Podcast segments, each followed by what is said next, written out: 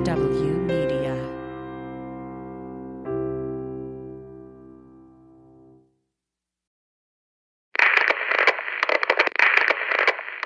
Hey, fans of the feminist buzzkills. We are th- the three little buzzkills. we're here uh, and we're super excited to do this little news break to talk about um, one of the big stories that is happening over this week. We have heard some really disturbing trends around incarceration and pregnancy and abortion access. And we just thought it's time to do a deep dive into what it is like for incarcerated folks to get a range of healthcare as they are um, as they are living within the prison system. And so we are so excited. We are doing a two-part series with an incredible guest, Dr. Michelle Goodwin.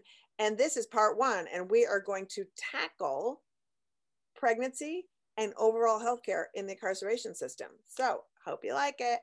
Hello, friends of the Feminist Buzzkills. I am Lizz Winstead, joined as always with my co hosts Moji Alawode-El. Hello. And Marie Khan. Hello. And today we are joined by one of my favorite big brains who has the best glasses game going, just as a sidebar. Uh, she is Chancellor's Professor at the University of California, Irvine, and founding director of the Center for Biotechnology and Global Health Policy. She's also the host of her own dope podcast called On the Issues with Michelle Goodwin at Ms. Magazine. And her latest book is a must, must, must called Policing the Womb that was released in February of 2020. And truth be told, it was at an event release for this book that was the last time I appeared in public on a stage. So please welcome the one and only Dr. Michelle Goodwin. It is a pleasure to be with you. Thank you so much for having me. well, so thrilled that you are here. And I have to be honest, you know, just in the scope of of we do we do a weekly podcast for our sister organization we're and we we cover news around reproductive care, reproductive justice, abortion, access, pregnancy, all of it. And we all know that like these issues aren't talked about very much at all, right? And then we realize the thing that's talked about even less is healthcare around incarcerated folks and our horrible prison industrial complex. So yeah. then, according to my math, if we're not talking about reproductive justice issues very much and we're not talking about incarcerated folks and their health care it means the thing that we're talking about the least is the health care of incarcerated people and how terrible it is. And so we really wanted to do service to folks who are suffering who need health care especially reproductive care um, in in in our system in, who are incarcerated in our systems. And because people need to know what's going on. And two stories broke this week that kind of jarred us into what was happening one out of Nebraska and one out of Mississippi. And before we dive like directly into that, um, I was hoping, Dr. Goodwin, that you could lay out sort of the landscape for what it's like for an incarcerated person who needs medical care, anything from having a cold to needing chemo. Well, it's horrific. And, and let me just start with the case um, of Sue Ellen Allen. And it's, it's actually um, a sad story. Sue Ellen recently died. Um, Sue Ellen Allen was a woman who, by many accounts, people would see her, and she was Republican, redhead, pearl wearing until she was incarcerated. And during her incarceration, she experienced breast cancer. And fortunately, she knew before going in that she was already diagnosed. Uh, that was very helpful um, because that probably extended her life because she was able to say, I have breast cancer, it needs to be treated. But um, the unfortunate thing, and I think it's emblematic of our incarceral system, is that in her case, um, she was shackled and chained during um, the what she called the chopping off of her breast she was held in a she didn't know how long she was going to be held in this kind of holding station with rats and roaches and things like that um, and then when she was taken back to jail this is in uh, arizona um, she was denied a pillow that she was needed in order to prevent muscle atrophy.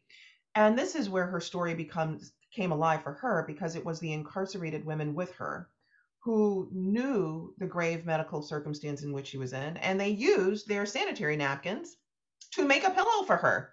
And she said because they knew she had been fancy, they created little fringe on it. Oh. And she had to hide it because you know they made this for her but it helped her to survive. But how i came to know even more about this is because when sue ellen got out she founded an organization called gina's team and wrote op-eds about her experience. And so who was gina? I mean it was awful what sue ellen experienced. Uh, but then there's the story of gina.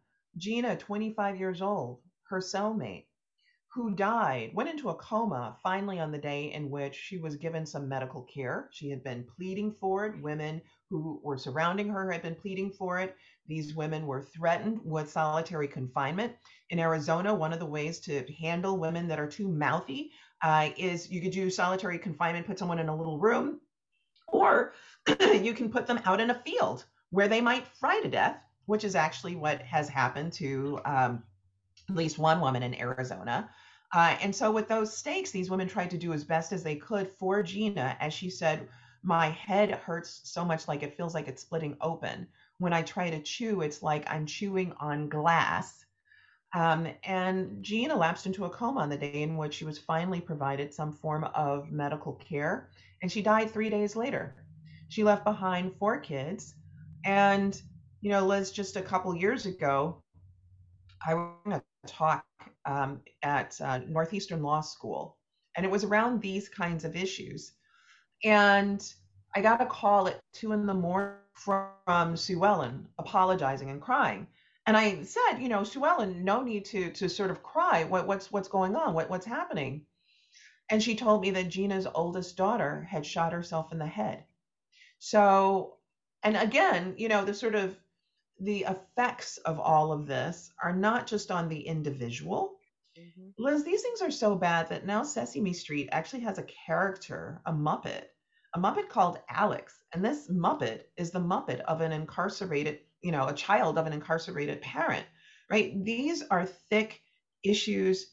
Um, and the fact that Gina's oldest daughter um, life, I think, is only reflective of the kind of psychological harms that extend to these problems these issues. Yeah. And it's just, you know, I think that part of where they extend out to is so vastly um, overlooked even when we have these conversations, right? It's we focus even on the issue of what kind of care the individual is getting and the lack of care that leads to, um, you know, mortality rates just going, you know, haywire bad.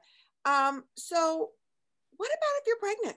What about if you're pregnant? What does that look like if you're pregnant? It looks horrible, right? You know, you know it, it looks horrible. So what medical neglect like? So it's first understand the prison industrial complex health, and one that uh, with women, you know, sort of rapid growing population of persons who are incarcerated.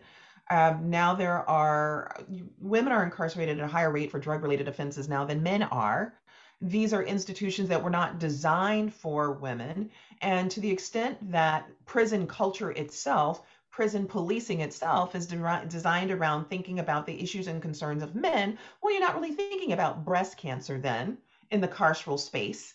Um, you're not thinking then about ovarian cancer, cervical cancer, not even thinking about menstruation, right? I mean, let's be clear that we've heard reports out of Colorado where fortunately they've changed a law thanks to Leslie um, Herod there. But you know, cases where women having to sexually barter to get tampons while in prison, right? And thank goodness for um, this black woman uh, legislator in the state of Colorado who called this out because I believe it was her sister had been incarcerated. And so she had a firsthand knowledge, but was also able to work with a commission that was able to find that it was actually the case where women were bartering, right? Bartering sex for or having to do coercive things in order to just get tampons. In the state of Colorado, a woman had to show proof why she needed a tampon. How do you show proof? Why, to a guard why you need a tampon?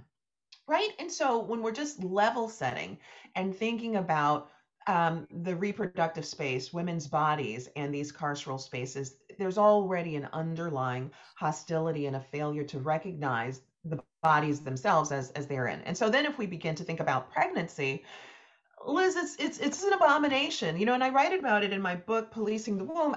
It's horrible. Women giving birth in prison toilets, women women giving birth on concrete floors, uh, women giving birth with no aid of medical attention, right? Uh, you know, it's just really horrible. The, the accounts are really chilling. And when you think about it, why are these women incarcerated? Two thirds of them non-violent offenses, and you know it may be related to the fact that they um, used some illicit drug and was caught doing it. It may relate to things that are um, somewhat gender specific. Women are not, are not the only people who pass bad checks, but it is known that women are passing bad checks when they're trying to put food on the table and pay rent.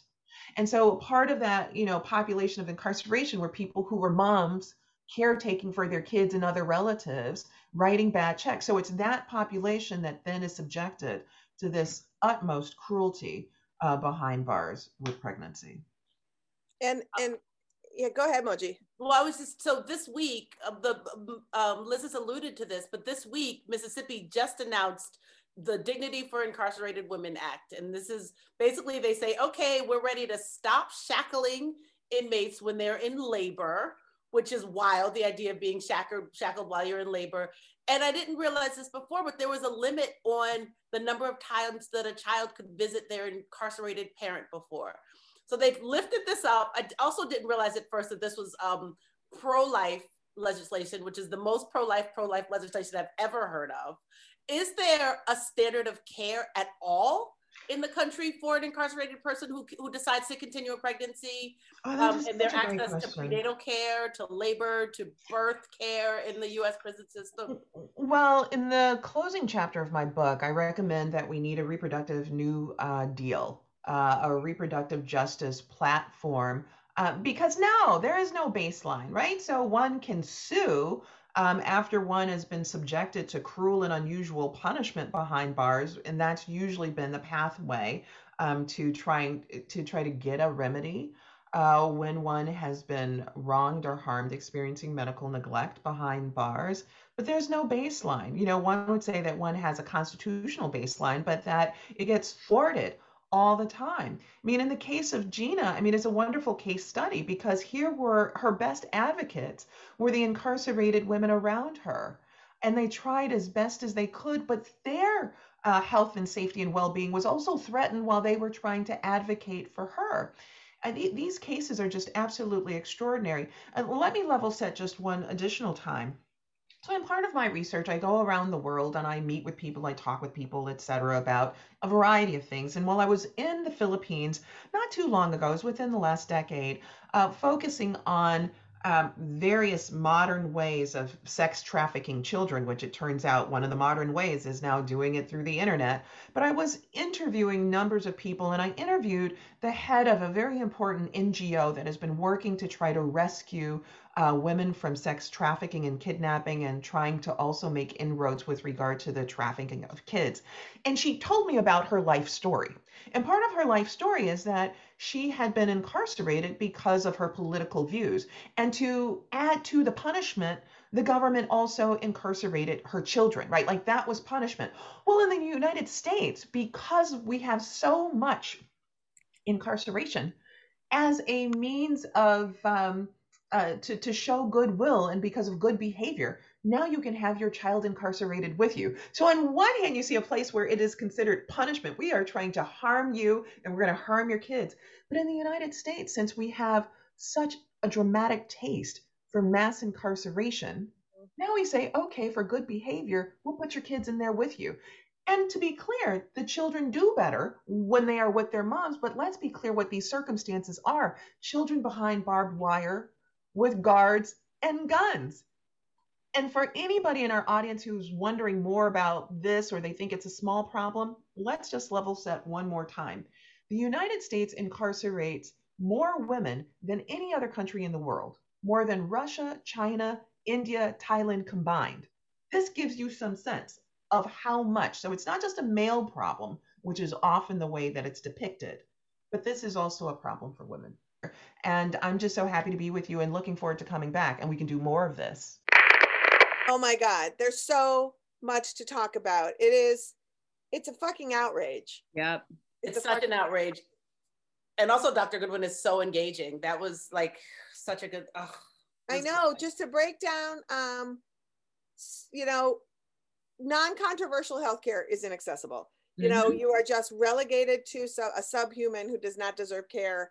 And those stories were so incredible. And I'm so excited for next week when Dr. Goodwin is going to break down um, access to abortion care um, through incarcerated populations and also undocumented uh, populations who have been detained and what um, how folks navigate pregnancy care and abortion care um, there. So um, look forward to that. So we're going to be doing that one next Thursday, same time, same place. Thanks, y'all. Bye, guys.